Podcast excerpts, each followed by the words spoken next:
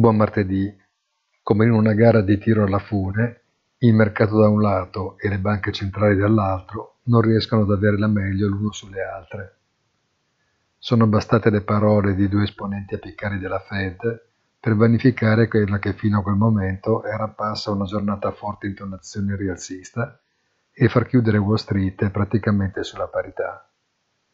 Al contrario, e paradossalmente, la curva dei rendimenti continua a flettere. Ne beneficia l'oro che comincia a rivedere vicina a quota $1.900 l'oncia. Buona giornata e come sempre appuntamento sul sito easy-finance.it.